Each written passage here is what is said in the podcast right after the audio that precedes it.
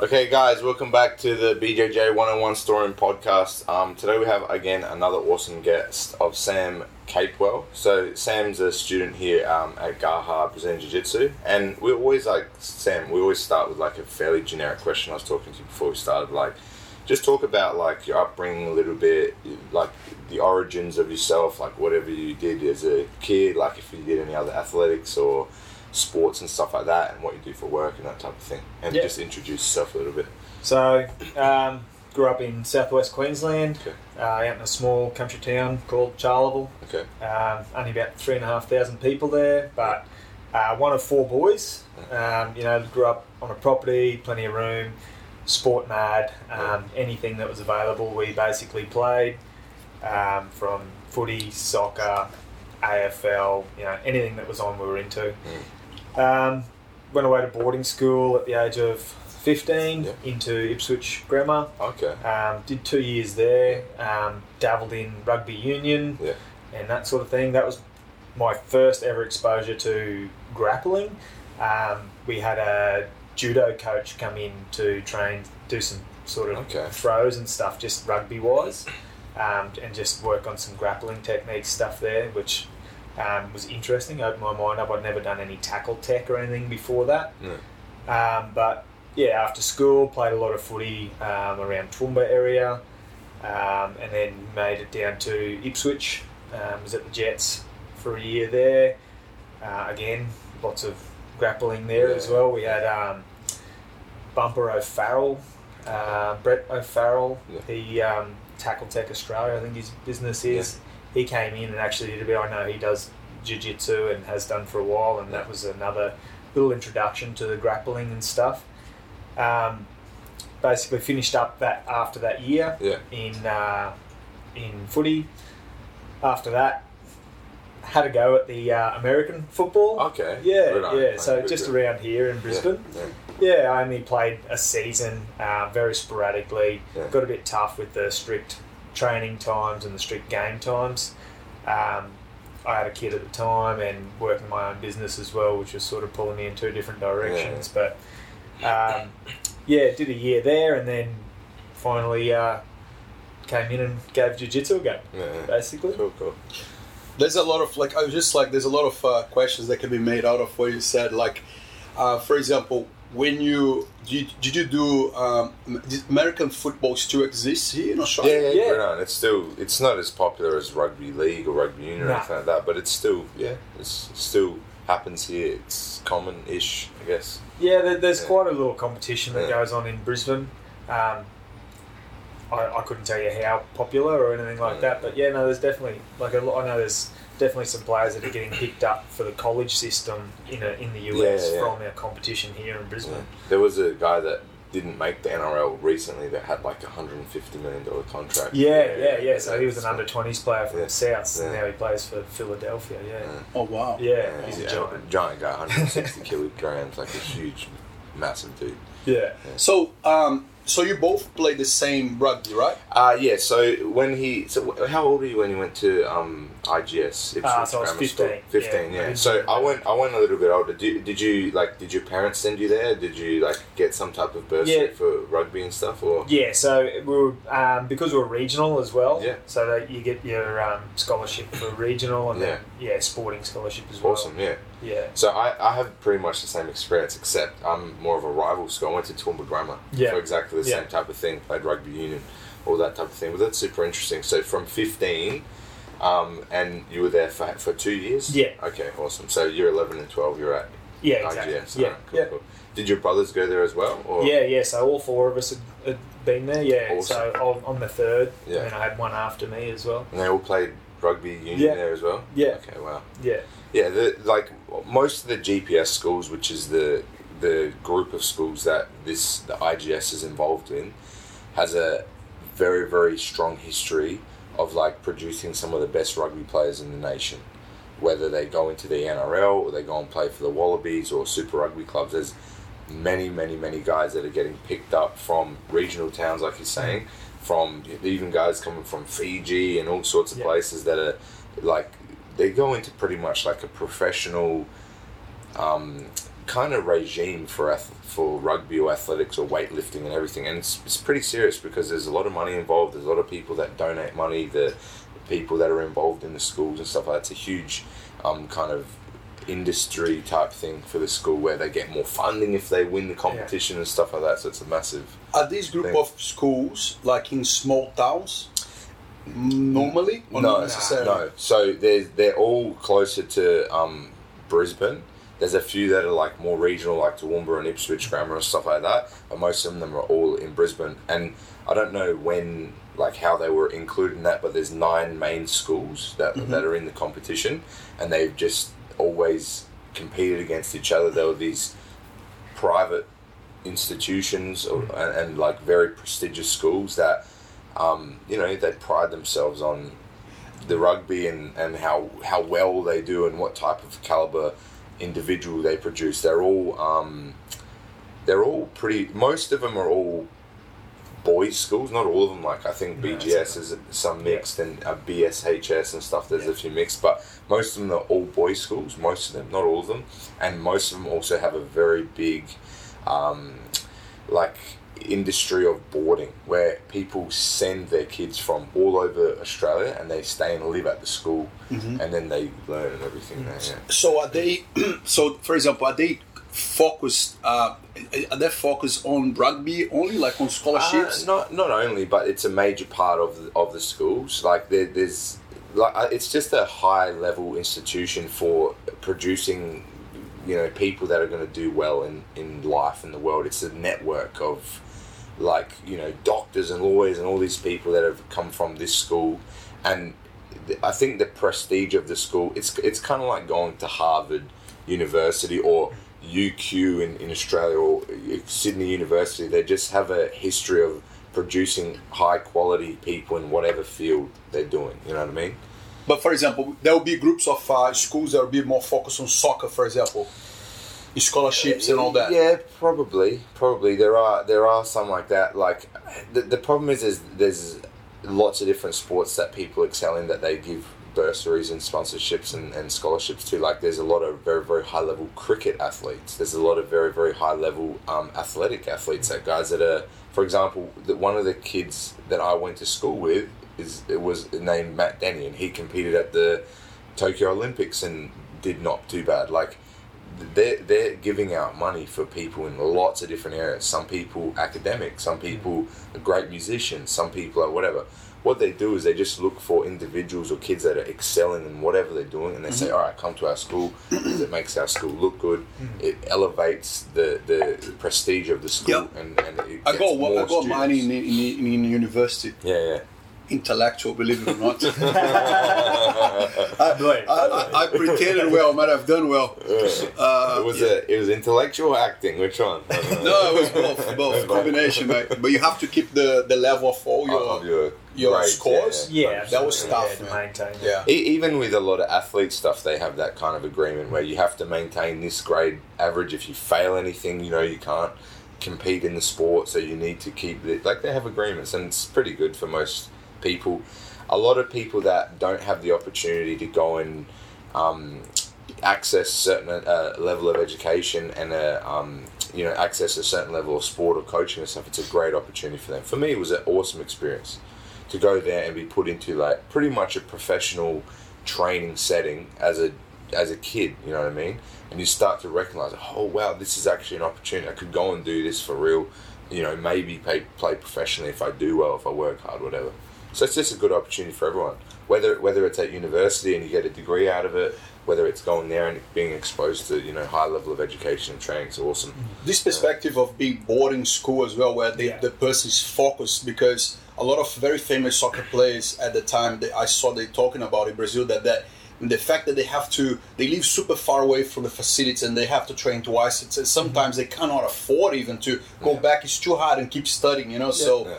I think the boarding actually facilitates that uh, focus on narrowing into like a sport, for example. Yeah, hundred percent. And taking a like at the age of 15, 16 especially, I think taking Remove someone out of the the home setting. home setting and, and giving them more responsibility. You know, you're 100%. responsible for your uniform. You're responsible for your your boarding room. You're responsible for you know your scheduling and Yeah, everything like yeah. that. just develops you as a Individual- adult. Yeah, yeah, 100%. yeah. We, turns we, into a we, man. really. 100% I agree. Like, Good we've point, talked yeah. about this a lot, and like, whether it's other guys that have become, um, you know, you know, or had a history of being a good athlete, or that have become black belts and stuff in jiu-jitsu, they always had like some history of playing sport, responsibility early in life, accountability early in life, and all this stuff. And it's just like the building blocks of creating a great individual. You know what I mean? 100%. And I think like a lot of the time, boarding school can help with that a lot because you're forced to be your own person. Your mum's not here. You don't go and ask your mum, "Oh, can I do this? Can I do that?" You have to go by the rules. You have to go and brush your teeth when they tell you to. You have to mm. go and do this and this and that, and you have to fit into the setting. But you also got to make your own decisions. And oh, you know, these guys are doing the wrong thing. Should I do that? Maybe not. Maybe I should. I don't know. You, you got to figure that out, and it just puts you in a position where you're actually exposed to decision making and. Um, like you're saying, like independence early on in Yeah. life, rather than and especially coming from a town of three and a half thousand people in southwest Queensland, like I was, I wasn't exposed to a whole lot of different cultures or anything Yeah, like that. So 100%. coming away to a boarding school, you we've got people, you know, we had uh, Chinese boarders, we had you know people from Weipa, yeah. we had people from all different walks, Areas, and you know, all just in one you know big mixing pot. There's a hundred Yeah, different yeah. students, and you're all Yeah, how big was the boarding house? Was 100. Yeah, so there's two boarding houses there Yeah. with about a hundred boarders at any one time. But you know, you're all in the same dining Mm. hall. You're all doing activities and events together, and yeah. stuff together. And yeah, so just as a as a developmental thing, as a as an individual, it's just huge. Yeah, I, I, I agree, man. I think it's, it helps a lot to develop people and just kind of like, again, introduce them to some type of independence. Toowoomba is pretty much exactly the same. Um, I think it's a little bigger because it's a little more Yeah. rural further out, so there's even more people going this. I think they had like 300 plus boarders. Yeah. So Wow. you can imagine like every day they're eating breakfast, lunch, and dinner. Not, not it. Man, this is this is one of the, The things like for Friday. like, like my mum would talk about this. Like I always had like a fairly big appetite, and she was like, "Oh, I'm worried about you know, eat." Man, I ate so much food there, and it wasn't always that great. But you just There's you just eat. There's lots of it, and you eat what you Yeah, can. used to it, yeah. yeah, you, you do get used to it. But you know, there was times where it's like, "Oh, here's you're gonna have salad sandwiches." I'm like, "Man, what the hell is this carb? I'm not gonna eat this, man."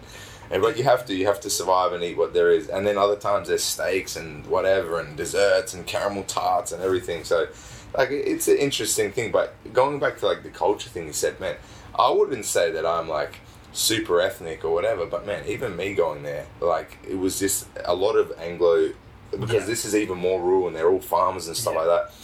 Particularly in the boarding school, there wasn't that many different cultures. So even me, that man, I'm fairly Australian. Like I, I was brought up here and born here. Like I have some background from another culture, but like they're like, oh man, you're Lebanese and all this stuff. I'm like, what man? I'm not Lebanese at all. what are you guys talking about? But they had just had no, like they've never even been exposed to people of a different culture. So interesting and weird for me. Now I think the good thing for me is because I was already like a big individual. I didn't receive any like bad treatment or anything like that, just because it was like a bit worrying for them. So I was a big dude. Like I was already like probably ninety kilos when I was 16, 17, and these kids are like you know seventy kilos, sixty five kilos. So they're just a bit like, holy shit, this guy's a massive. But um, yeah, it was just a, it was just a funny, interesting experience. But man, I value that a lot. It was super, super cool, man. Yeah, man. Um, I was thinking, um, so people, what's the name of your brother that's uh, play rugby professionally, Sam? Uh, my little brother's Kurt Capewell. Yeah, he's with the Penrith Panthers this year, heading Mhm. to the Broncos next year. So coming home. Oh, really? Yeah, Awesome. Coming back to awesome. Queensland. So that means you're gonna bring him for having some fun here with us. Eh? Do some tackles. he's huh? too athletic for me. Is it? yeah, yeah, no, he's a super athletic guy. But yeah, I'm sure like he'd, he'd love to come and have a. Oh, that'd be great, man. Yeah. that'd be great. Actually, um, there's one um, one uh, student that trains at Gahanambo as well. That he's a brother of Paul Gallen. Gotcha. Yeah, Yep, it'd yep. be good to you know, like one day bring him and have fun. You know, There- Yeah. there's, there's always been like a heap of rugby guys that have been involved, you know, with jiu-jitsu and, and Yes. grappling. Like it, that, that's the main reason I got involved when I first started. Like I remember watching the UFC and stuff, and you know, thinking it was cool and everything. But I did it as like an off-season thing when I was like 14 or 15 Yeah. in Adelaide. Oh, I want to do something else, so I would go on, I would go on wrestling, do jiu-jitsu and stuff. And man, I think it's such a complementary thing, particularly for rugby, just because of the nature of what it is, and it's so good for teaching you like self awareness and your own balance and where your body is and how you move and stuff, and also how to manipulate other people. Like Yeah, yeah, you were kind of introduced to judo and stuff for the Yeah. same type of re- reason for from a standing position. I think it is so beneficial, like particularly in like the contact zone of, Mhm. of, of rugby, like like you're saying, you're learning anatomy, you're learning how to manipulate limbs and joints and people's balance, and you're understanding how to remove their balance or, you know, j- just control another human being in an effective way that's not based on strength or power, which we normally do, especially Yeah. playing footy. You know, even for me, it's it's it's a sport based on athleticism and power Yeah. and the, the skills are a lot, a lot of the time secondary depending on your position Yeah. certain positions are more based on skill other positions are more based on strength and power and um, I think you can really um, improve your effectiveness or your like your yeah, effectiveness on the game it, when, when you're playing high level stuff especially by understanding just little ideas and concepts and maneuvers and things like that Yeah, So- absolutely. Like, um, I was a front rower, yeah 95 kilo, like Yeah. not a big guy. yeah for that position Um, and my defence was my strong point, yeah yeah which I think it all comes back to technique. I really lent into the tackle tech stuff that I'd, I'd got to learn yeah um, and really enjoyed the the mental side of it, you know, Yeah. like knowing the knowledge and the actual, you know, breaking it down and that sort of thing rather than just running in and trying to be Smash stronger and bigger yeah. than everyone. I didn't have that luxury, so so it was definitely a technique thing for me. Um, and I mean, there's not an NRL team today that doesn't have a grappling coach, whether Yeah. it's jiu-jitsu or judo or something uh, it's something wrestling. yeah that, that you know come in every preseason and run through tackle tech and everything. with I. I am actually surprised. I mean, I've done one season with the Broncos, and uh, I from day one I told them, look, I can help you a little bit with grappling, but I don't know nothing about rugby. So they showed me a few things, but uh, I don't think it was the like the best thing they could possibly get because I didn't know the rules, I didn't understand the sport. So it's it's it was pretty. Um, but I don't understand. What I, what my point is, I don't understand why people because for me this is oh my god why are not they not doing this they don't get Anton to do this job man like I, I'm sometimes I feel like knocking at go at Broncos door knocking go man look at this guy man. You know what I mean? This guy is a world medalist in this is like in jiu-jitsu man. Like in the guy done rugby you know what I mean? Like just man let the guy go We've, here one day. actually chatted about it before. Yeah, I don't, I don't understand, but I cannot conceive that no one is seeing. My guys, please.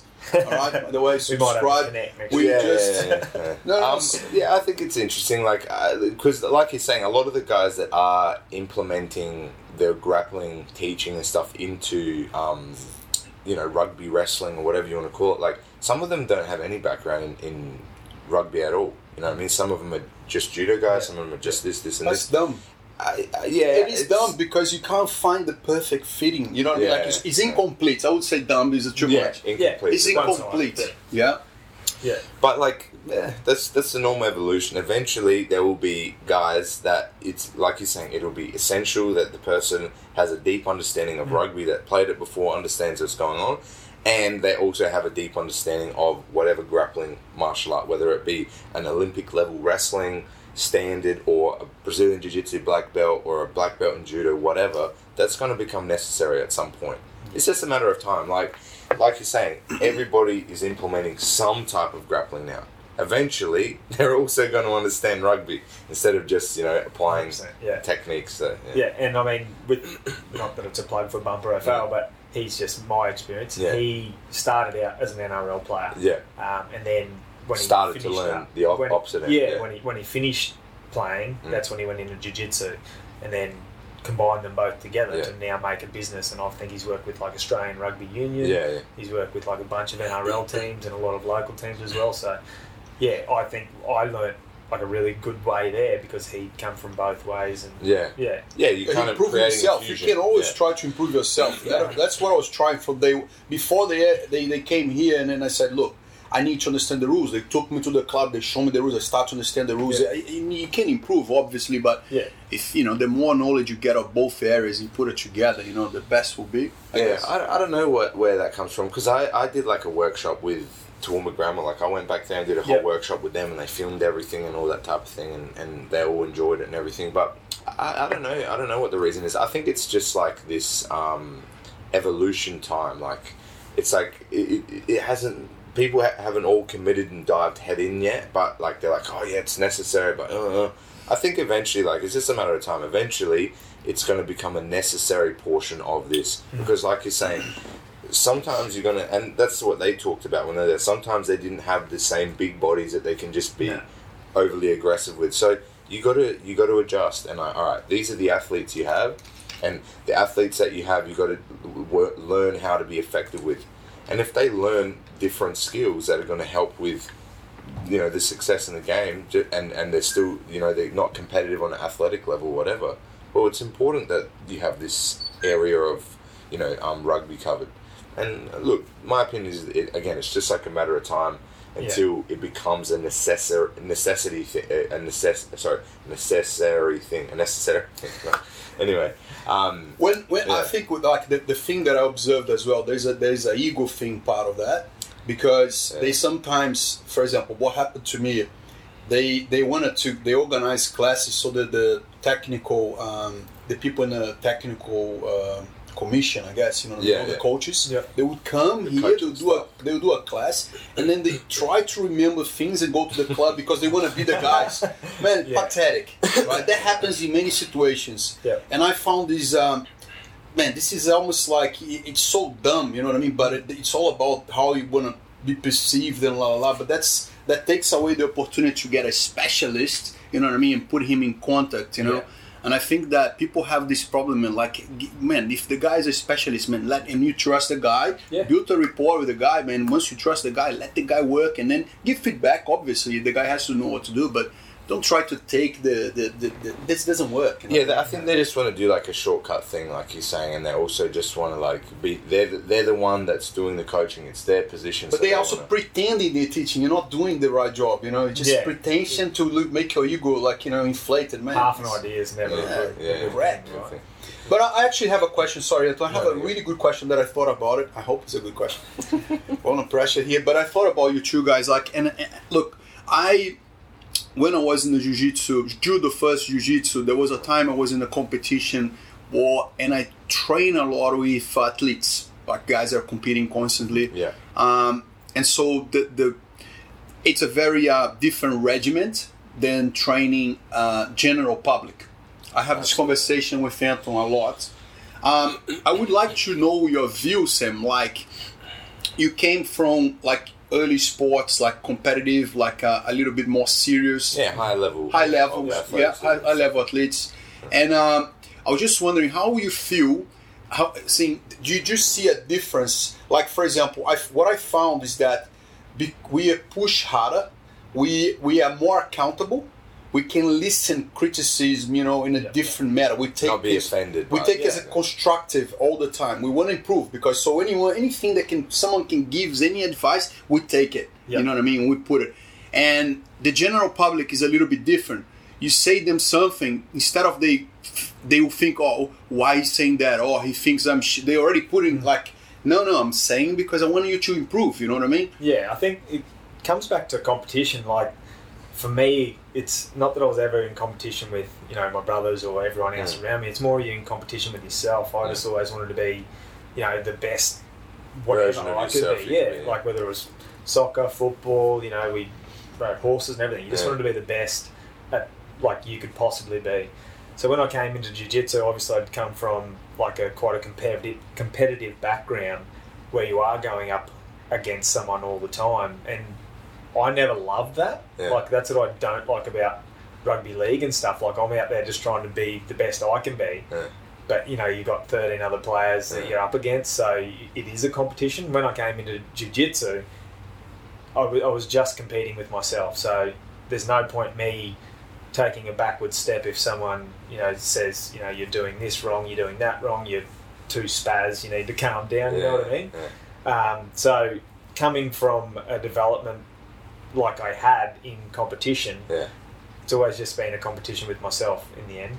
Um, so I mean that's how I approach jiu-jitsu now. Yeah, I think that's a like. Look, every everybody wants to win. Everybody wants to do well in whatever they're doing, and I think the mental like side of things is always something that's kind of overlooked. I, I try to talk about a lot to do with concepts in, in the in the techniques and, and also just the mental kind of approach to like like you're saying uh, about focusing on yourself rather than external things. Like when you focus on external things, it always leads you in a way that it's very chaotic because you're not you're not focusing on your own improvement. You're actually placing your fulfillment of improvement or whatever in something external that you have no control over. And when you do that, things go great. Like things happen. Sometimes you're going to be super happy because you beat that person or you did whatever you had set out to go do. And sometimes you're going to be super upset because the goal that you set wasn't achievable or the person that you thought you were going to beat you didn't beat or whatever, right? And I also believe in what you're saying. Like if you can set internal goals or internal um, challenges, that's always going to be a much better way to approach whatever you're doing. Right? And normally, the type of goal people set is an external one. It's always like, I want to beat the instructor. I don't. I want to beat everybody in the class. I don't want to tap to all these people. Blah blah blah Yeah. blah blah. But if you set like an internal goal, like all right, I want to try one sweep. Mm. I want to try one submission. I want to blah blah blah blah blah, which doesn't involve the other person at all. You, you just feel better about everything and, and better about training because you're actually improving. Yeah. And that's the crazy thing. Like it's a the the mental component of being an athlete or the mental component of being a competitor or whatever, or even just a human being, is something that most people don't ever like dive into. Everyone always looks externally for whatever's going to make them better, whatever's going to fix their problem, whatever. Like, oh, where is it? I'm looking for this thing. The problem is, it doesn't exist out there. It only exists here. So you have to actually be introspective most of the time to have any type of improvement. To have any goal setting and achieving, you need to look inward and go like, all right, what can I do? What do I need to do to focus on myself and improve myself rather than looking for it somewhere else? I couldn't agree more. Yeah. And I think that this is the biggest account accountability Mm. uh, that people don't understand what accountability is like. But for you to improve anything in life, if you're like thinking about your own progression, how you can do to get better, that's being accountable. People think about accountability, just think like, oh, it was my fault, sorry. That's just one part of accountability. But like, as soon as you go inwards and, and you think about, what, well, I'm trying to achieve this or why, then you're gonna have a report of why it didn't happen. Then you can Yeah. try next time and you can improve. Yeah, exactly. Yeah. So Yeah, and that's the thing with ex- uh, external goals, and, Yeah. and there's always an external excuse. 100%, They were better than me Yeah. that day. They I did didn't this. train well. Yeah, Yeah, yeah, Whereas if it's internal and you're like, you know, you might have a marker of like, oh, that was a really good role against a really good Yeah. person, but at the same time, it's like, well, what did I do right? yeah, You know, in my goals and in my role, yeah. rather than you know what did they do wrong? Yeah. Because you know the wins are yours, and also The- the, the losses the are losses are yours too. You have to own up to both. And I think this is the, the difference in the perspective is like true accountability is understanding that you're responsible for everything that happens in your life, no matter how horrible, no matter how, how catastrophic, no matter how disastrous, no matter how amazing and and uh, victorious. You're the one responsible to, you know what I mean? Like, all right, maybe there's five percent outcome that you can't control, but the other ninety five percent, that's all you, man. yeah, That's all you as an individual. And I think people don't give themselves that power. What they choose to do instead instead is to relinquish all of that control and power and say, Oh, it's something else. Mm-hmm. I put my and it can be whatever. It could be I put my power in God, I put my power in blah blah blah, I put my power in being this and this and this, whatever. Most people pick certain like ideologies whatever. This is what I believe. I put all my responsibility on that belief, on this thing or whatever. And the problem with doing that is you remove all responsibility, but you also remove all responsibility of the good things yeah, exactly. and the bad things. The problem is, is like you don't enjoy the good things as much anymore, and you don't learn from the bad things. And and this is the problem with people's uh, like approach to most things. I believe. I, I might be wrong, but in my opinion, I think most people relinquish all their own responsibility and accountability to something external, like you're talking about, and now they have no control over the outcome of their life. And then they sit there and complain and go, oh, you know why I'm not improving? Well, who's the one in control of Yeah, exactly. And I mean, when you do take ownership of everything, that Mm. five percent that you can't control, you still control how you react to Yeah. that How five you percent. behave, It's 100%. very minimal of, of things that are external causes of stuff. Mm. So, you know, you, you've got to learn to adapt and move Absolutely, with yeah. it as well. Absolutely. I think that's a, a really important point to kind of highlight because it's so common, and man, even me, to complain about certain things and be unhappy with things. But wait a second, who's the one that's in control of the Yeah. things you're not happy with? Yeah. Sam, um, you're like fairly uh, strong person. Like you, you are very very strong, right? Um, and what challenges um, by being strong and and, and rugby? Um, there is that power element that's very important. Um, and when you start jiu-jitsu, you didn't have much like technical skills, you know, and how what kind of challenge being strong in an initiation phase of your technical uh, uh, you know technical acquisitions of positions in jiu-jitsu what what what did you face it that I really had to learn how to step back and take the like take the little losses and, and not just use strength the whole time because I was it was you know stopping me from learning the technical aspects. Um, so when when you use strength, especially coming in introduction as a white belt and that sort of stuff, you're sort of not learning the little sneaky ways and you know proper technique Yeah. when you, can, just power out of it, you know.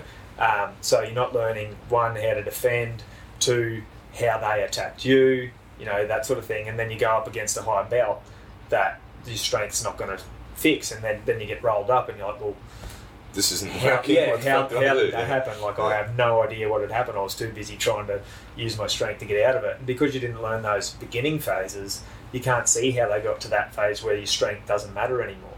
Yeah. So you know, it's like step one, step two, three. Um, you skipped all those and gone to step three without knowing the basics coming up, um, and then of course you you know you only.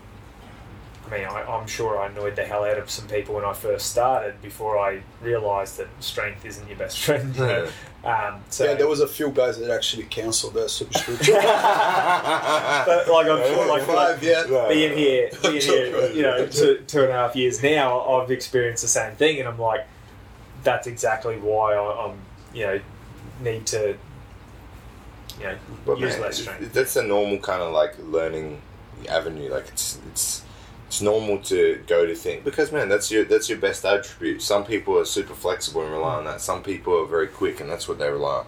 Like if you have a look at most people that are at the gym, whether they're of a high level or a low level, most people gravitate towards their strongest attribute, and that's only natural.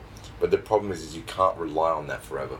And the thing that conquers all of the physical attributes is the knowledge and the understanding and application of the movements and the techniques and the postures. But like this thing he said about stepping back, of, as I think Absolutely. is very interesting because I remember trying to when I first had to paint something like we're using a roller.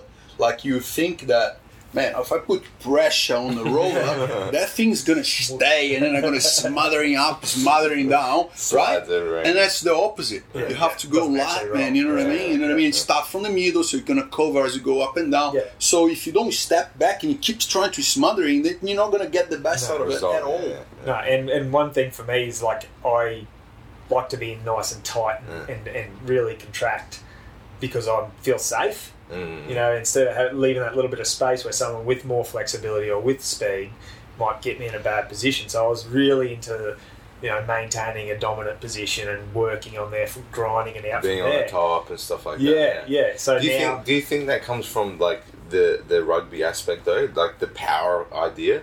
I think I- it does because so, even yeah. with me, I believe that's the the way it works. yeah, yeah, and like you know, you want to be in that dominant position, or at least know that you're safe. If Yeah. you know, so so you know, you want to have them close to you where you know you can't have an arm hang out Yeah. or anything like that. They can't move quickly or or Catch off guard. Yeah, whatever, exactly. Yeah. Yeah, so um, I found I'd, I'd sit in a lot of positions where I was just dominant and really tight, stuck to them like glue. Um, and I think once I sort of started taking a backward step, now I'm a bit more game to sort of, you know, disengage a bit, maybe try something where I'm going to end up in a bad position, but know that I'm safe enough and, and have the technicality to get back into a safe position. Yeah. yeah, yeah. But I didn't learn that until I started taking the step back. Do you think? Do you? Do you? Did you enjoy the judo stuff when you f- first were introduced to it? Like, did Yeah. it? Did it like hit in your mind different? Like for you to like decide that you want to do grappling later on? Yeah, yeah. So the, the first introduction with judo was, you know, we just did a couple of throws and stuff like that. Um, but it was super interesting. Was me. this the same gentleman that did the tackle tech stuff with the judo? or No, else? no, no. So this guy was he was an Olympian uh, in judo. He's Yeah. a cop out of Ipswich. Okay. Uh, I can't remember his name, but yeah. Um, yeah, he come in and we just did I think it was three sessions over a week or whatever, and um, it just interested me. It just piqued my interest. It was like that's really cool that Yeah. me as a smaller person because you know I was in You- school yeah. with some, some giants. Massive dudes, even at you know sixteen. Oh, I mean, 130, you know, 40 well kilos, and truly Yeah. over over like yeah, hundred kilos. So it was cool to see a smaller guy be able to do that to a bigger person. And coming into rugby, I was like, I need that. Yeah, Um, and then when I got to do the tackle tech stuff with um, tackle tech, yeah, that was really interesting to me because it, it was even more technical. yeah, Um, you know, it was all about feet positioning. You know, lowering your hips first. Um, a lot of, a lot of like wrestling based ideas for taking. hundred percent, yeah. Yeah. yeah, And I think just because he came from the the jiu-jitsu background and the rugby background, where he could combine them together, it was just a little bit more technical Mm. and a little bit more specific to foot footy. Yeah, Um, so yeah, that that really piqued my interest. I really enjoyed the the tackle tech Yeah. stuff, um, and then obviously that was my strong point yeah. in, in playing as after, well. So, after that stuff. yeah, yeah. Awesome. Coming coming after I retired was sort of a natural progression, I think. I think that's something that gets most people interested in any type of martial arts. Is like seeing the smaller, weaker dude be able to handle, manipulate, control someone way bigger and way more powerful through skill. What? Through skill? Not through strength, not through power.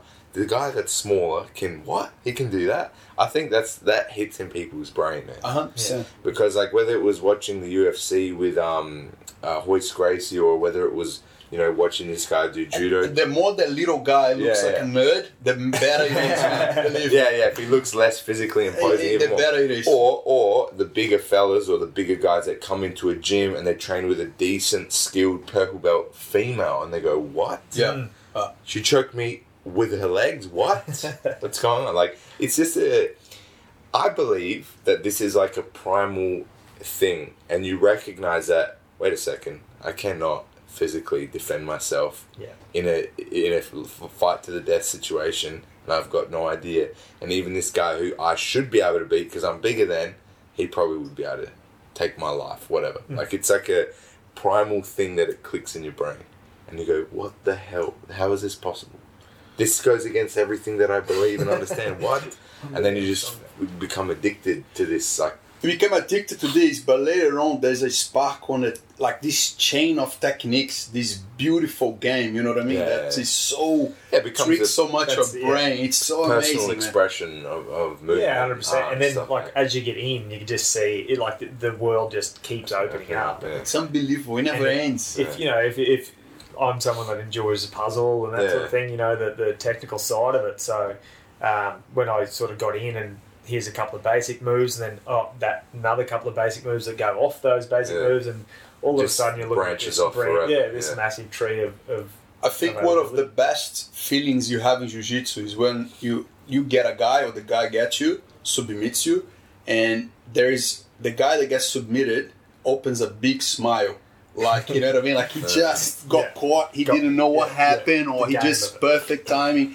That I think is the the highlight of jiu-jitsu. You know, yeah, hundred it's percent. amazing. Or do, doing something that you wanted, to, you trying to do, you pursuing maybe like ten times. You're already trying ten different classes, and then you stick to it, and then suddenly works, and then you start lap dating, and then it's also an amazing feeling. Could be a sweep, could be a back take, Yeah.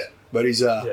yeah. And so yeah, I, I think that one of the best moments I've had is like Don't talk about your first kiss, mate. No, we can talk It about was that me and. Anton in the talk story. about-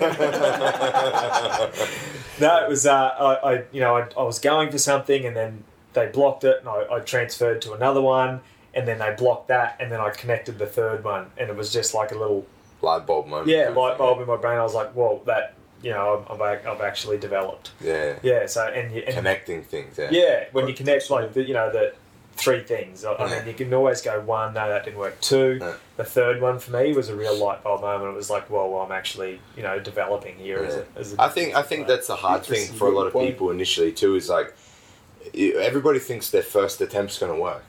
yeah. You know, what I mean? it's like in boxing. You, you the first punch you throw is going to knock the guy out. I mean, it's not realistic, but True. the way we explain it in the classes and the way we teach is, all right, you just do this, this, and this. Oh, I'm Yeah. like, oh, easy, great. I'm Yeah. going there. Man, it's not that easy. No. Like it, it, it's like you said on another podcast. You said that Dean Lister, you know, has this in the quote in the book: "Jiu-jitsu is simple but not easy." You know what I mean? The idea Very is good. fairly simple. You know what I mean? Like, oh, put your legs here, squeeze the guy's arm, do this. But now that he's resisting, now that you're resisting him, it's not so easy. No. It's not so simple to actually achieve life. It's hard. So it becomes this, you know, game, you know, this struggle, this battle, right? And and like the decision making process, in my opinion, is always the most difficult Yeah. because it requires so much more um, in the moment reaction. You have to be aware of the thing happening right now, and like we talked about with Jim, is you, can't force things to occur. The only thing you can do is do the maneuvers, create and facilitate reactions, and then capitalize on them as they present themselves. And if you try too hard, you miss the position. If you don't try hard enough, nothing happens. Yeah. So you have to be putting enough pressure on somebody else with movement to force them to move. And then through their reaction of movement, you have to notice in time when you should strike Yeah. on the thing that's there. And that's a very difficult thing to do because you have to be so present and so composed that you're not too aggressive and that you're not too passive. Mm-hmm. And that's a very hard balance to make, you know what I mean? I think that about a crocodile watching a bird and the time he strikes and get the bird is that's what I think about it. Like Yeah. when I compare this moment, the Absolutely. And and what you did, you know what I mean? That's exactly what you did when you connected. Yeah. You, you you attempted the thing, the guy reacted. He reacted and blocked and defended the thing, and then you reacted again. And you reacted again to some other attack.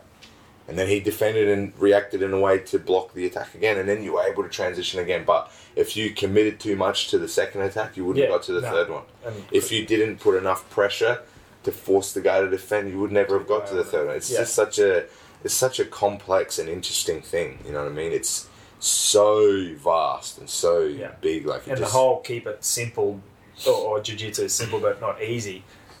The keep it simple part is is so true because as you come, you know, uh, Yeah. doing it longer and you know more moves, it's knowing, you know, it's harder to know which move to do in which situation. So so keeping it simple part to me is, is you know you start with the thing and then you just move on to the next one. and Absolutely. And- Absolutely. And also, in order to don't stop your your train of thought, so if you have an attempt, like you, you put a trap and you had an attempt, and that attempt you have to leave and absolutely the moment feel feel fine with that didn't work.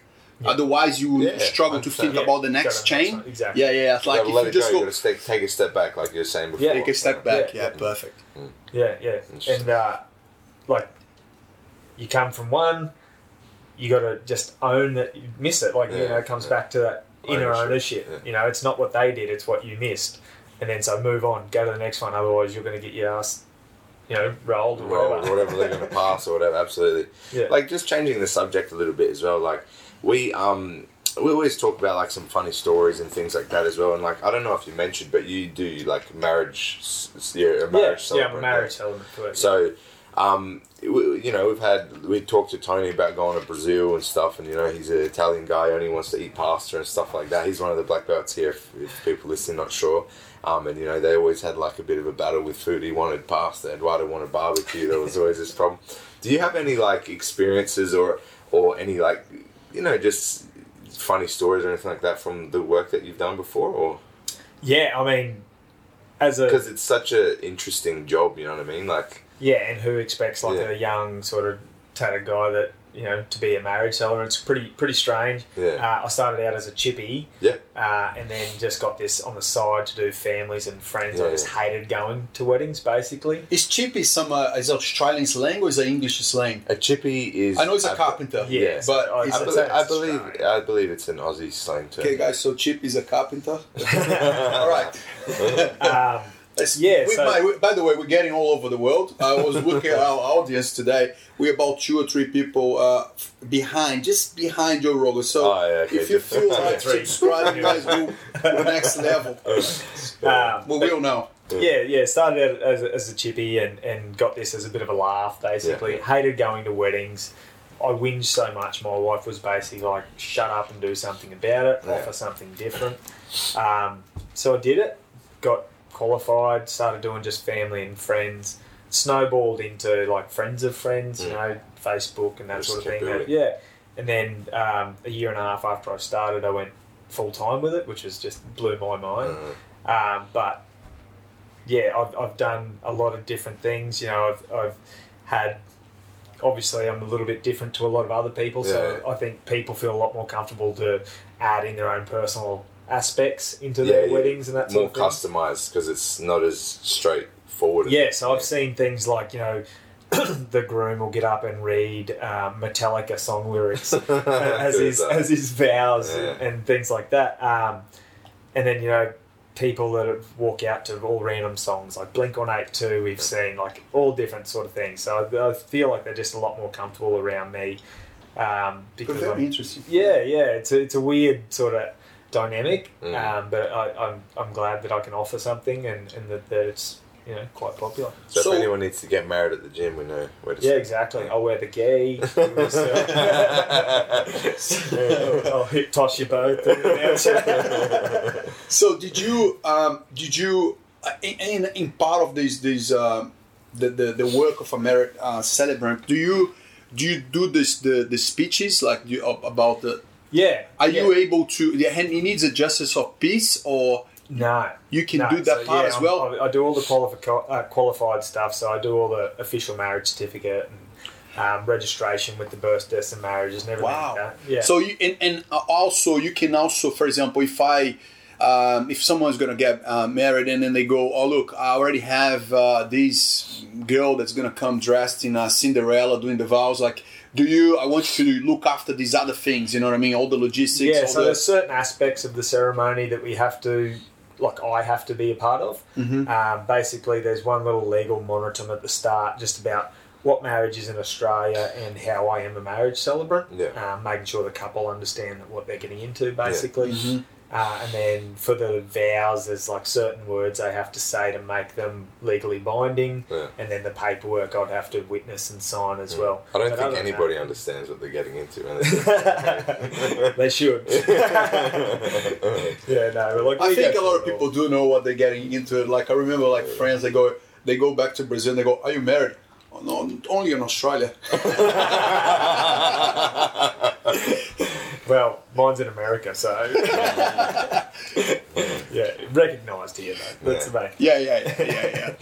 yeah. But uh, I mean, look, this uh, uh, weddings always, always like ninety-eight percent of the times involves alcohol, Yeah, and um, that is already a, a, a predicament in in really large quantities. Like that's a predicament to have like a fair few a number of stories, you know, funny stories. Like, yeah. Can I'm you remember usually out one- of there. the I'm usually out of there by that stage. Oh, yeah, yeah. That's yeah, I'm smart. usually Move yeah, that. yeah. Don't by the mix the business with pleasure, huh? No, that's no. very smart. Yeah, I'm usually, you know, like I'll, I'll do the ceremony and, and hang around and help out with photos and grab my beers. How about these guys, like maybe the, the best man that they start drinking at 8 a.m.? They already, you I- probably got to a couple of them. They're like, I've why weddings into happening? They're already gonna be like tipsy, gonna like bouncing to one side to the other. I've certainly walked into a couple of uh, groomsmen's parties and they've got the hip flask in their pocket. And Mm.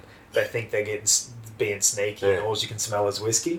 yeah, As long as they didn't throw up during the vows, or something. yeah. I've never had anything crazy uh, Happened. like that. Yeah. Um, Uh-huh. I'm, I mean, I'm sure It's the a matter of time. It's a matter I'm of time. oh, yeah, hundred percent, hundred percent. Yeah.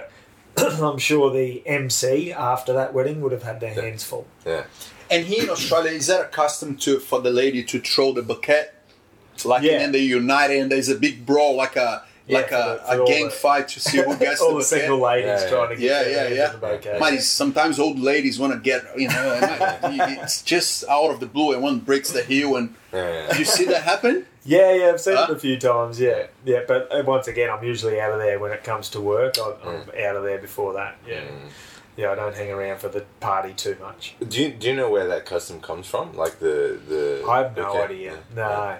no. Could be from yeah. I've only seen it a few times, just at weddings that I've been to as Yeah. a guest or whatever. Because like, eh, do you do you do like a range of weddings, like in terms of culture as well? Have you been a part of any other cultured weddings? Yeah, yeah. I've got a friend that um, she married an Iranian guy, Okay. and so we you know mixed in bits and pieces of their culture. We had the sofra table, so we had you know that's that's the table with like different fruits Yeah. to represent certain things. You know, a few coins and like different Yeah. things. Just Because that would be super interesting experience of culture because there, lot, lots of different cultures have such different like you know marriage Religions and customs. beliefs, yeah, yeah, 100%. No, but just the customs of what they do. As- yeah, rituals Yeah. exactly. Yeah. Like oh, these people you know carry the women in like this. These Yeah, people yeah. do this. These people do that. So interesting, man. Yeah, yeah. Yeah, well, the whole like tying the knot thing comes Yeah. from you know like. Have you ever done any wrap Fijian? Who who, No. who used to wrap the wrists? Uh, I'm pretty sure it was like an English thing. Okay. Okay. They used to like tie, you know, and that would be then like your wedding cloth that you take home and as a sentimental Yeah. thing. Yeah. Yeah, there's a lot of terms and sayings. that Yeah, come from tying it. the knot. Yeah. So Sounds more traditional, isn't it? together, basically. Yeah. Sounds more traditional as seafood, Charlie, but yeah, I, for yeah, exactly for the British. If you know I, what yeah. I heard the Fijians they have like uh, pork on a on a spit, like, and the, the, the more I, wealthy. think- I, I don't know if that's like a ritual. I think that's just something they like to eat. No, no, but for the wedding, the more the more prestigious the family are, the more pork on spit. Oh, the more the like, more you know, yeah, they like, have. yeah, yeah. That, that, but that's something that's probably true in history as well. The more the more food you had, that you know, the more wealthy and the more prestigious your family was and Yeah. stuff like that. Mm-hmm. The more sheep, the more cows, the more and people used to get married for this type of stuff. You know? Yeah, yeah. You All can- right, you, if you marry me, we'll give you ten chickens. If if you do this, all right, you give me four cows. That's what they used to do. Man, you know, like this is true story. When we used to, land when we or used to go weddings or, or in Brazil, uh, 15 years, uh, 15 years old for a girl is a big thing. So they ran this massive venue. They put like scotch. They put everything, right? Like all the. They have like meals, like you know, proper meals, like Sit down meals. sit down meals. Yeah. You know, you choose I feel it or blah blah blah. It's super. They spend Salmon, a lot of money. It's did you pick the ridiculous. salmon? My no no. What I, what we used to do, what we used to do, and weddings. Like this is a very common thing in Brazil you have waitress for each section and you have the tables you know where you, you the guests stay in this table you know which table you stay in blah blah blah i've done this many times. Sometimes it's just like you and your friends in the table sometimes a bit more family. But someone from the table will go up to the waitress hi how are you? What's your name? No no no. And just shake a hand with a 50 bucks note. And I'll keep our cups always full, please. You know what I mean? Like, man. And then he just always scotch, and these guys go serve up to the top. You know what I mean? Like, you, you leave the thing going, oh, oh, oh, oh you know, like it's just insane, man. Yeah, yeah. Weddings always seem to end up that sort of way, I think. Mm. especially in Australia. Yeah, yeah, absolutely, yeah, man. yeah, everyone turns into a bit of a glutton. Yeah, absolutely. man. As long as you hadn't ha- haven't had to choke anybody or hip throw them at the wedding. No, no, not yet, not No, yet. no, Can happen. It might, maybe even by request, like you were saying. yeah, Can exactly. happen, yeah, yeah. oh, happy to do it wherever. But I found that very interesting. Uh, like, you brought a very different perspective in my head. The fact that you are not like um, what a person would think about a ma- marriage Marriage celebrant, celebrant, like, yeah. oh, Yeah. like that, that will kind of. Uh, will kind of cut their, their way of like the freedom to to kind of like you know uh, because it's their moment like to say what they actually want really wanted Yeah. you know what I mean yeah, I and- think this is very interesting Yeah, I'm, I'm all for like them personalising the ceremony as much as possible. Hmm. Um, so I send through like a six page questionnaire and it gets to know like how they met, first date, you know, what Yeah. they did while getting to know each other, highlights and lowlights of their time together so far. So my ceremony that I end up saying on the day is, is basically their story. Yeah. Um, I like to keep it really light-hearted, so you know I'm pulling the piss out of them Yeah. as they're telling their story and Yeah. that. But it's not me standing up there saying what love is and what marriage is and blah blah blah. I mean, everyone has different views. It's and not a rehearsed kind of. no, so it's just more of a storytelling thing from you know their side of things, and Yeah. they can add as much personality and stuff that they want into it. Yeah. So yeah, I'd find it. I've seen some crazy stuff though, man. I remember there was like, there was a TV show about like these weddings and stuff, and I remember like an ad for one when the guy like dressed up as Gollum. He's like, "I'm bringing the ring." like some people go absolutely insane with the type of stuff they do for their. haven't wedding. had that. I've had, I've had a couple of uh, flower flower guys Oh, instead okay. of flower girls. Girls, you yeah. know, you get the guys that come down, they got their bum bags and they're throwing Yeah, flower petals yeah, out, and yeah. wearing a nice, pretty flower crown. But Mm. Yeah, no, nothing, nothing too heavy. The- Is, is the food in a wedding like a very? Um, do people also have the, the demands, or is something very uh, like a pub, like shit? Like not not a pub food in a wedding, not not that, but like Yeah. it's very uh, the same routine. That's what I mean. a lot of the times it'll be like an alternate drop. So so your couple will have an option of getting the a fish and a steak or a chicken and a steak and that sort of thing, and they'll just every second person will get the chicken and every other person will Yeah. get the steak. Yeah. Um, but some some go right over the top and they might do like a you know a platter of roast in the middle and you can sort of help yourself and then you get your like side salads and that as well. Um, some people do just a cocktail style wedding where they just like finger food. And, Yeah, know, I've been to this sit. one. I was so disappointed, man. To be honest with you. and I was like expecting these, you know, like fish or I feel it and got like a, a that patty pie, man. And I was like, oh man, that's a bit wrong. some some people do their For sure. marriages like you're saying They're like they'll they'll get married at the venue and do the what do you call the thing the, Reception, the reception yeah. after at the same place. But some people get married in like a, a church or whatever and Yeah. then go to another location. Yeah, yeah. So like a lot of the weddings I do are, are like off off site. Yeah. whatever you say. You know, not at the reception venue. Yeah, Um, you know, do a lot down like at Kangaroo Point there on the Yeah, river. yeah. Um, it's called River Life. You go down there, you just do the ceremony there, and then they can either do drinks and, and cocktail sort of nibbles there, or they might take off to another venue and have a big dinner set up Yeah, and that yeah. sort of thing. So, yeah, you see sort of like all different mixes, and, and that's like I'm all for it. Like like I said, like uh, it's I love to find out new experiences, new, new ways to do things. So, um, seeing thousands of different ways that people do their wedding is, is a great part of the job. yeah, man, super interesting. Awesome, brother. Awesome. Yeah, man, and hopefully, yeah, when your brother comes back here from, you know, Yeah. Sydney or whatever, he, we can he, we can get him down and, you know, hopefully, like like I'll, I'll always try. Like I offered to do a heap of that rugby coaching and wrestling and stuff like that with some schools and stuff that never hit me back or anything. But like I think I think it's a it's a great avenue for you know guys.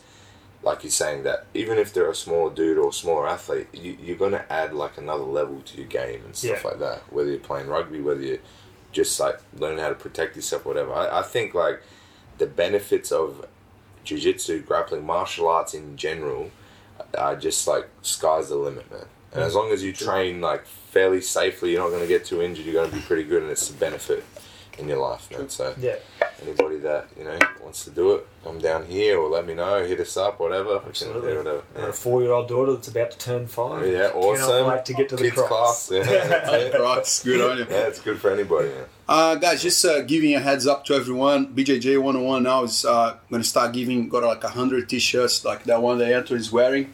Um, and we're going to gonna give away, so BJJ 101 is giving away whoever sign up for a year will get a free t shirt. It looks really nice. The back is also really cool. Yeah. Um, there's gray and there's black. And uh, yeah, once you finish, it's finished. All right.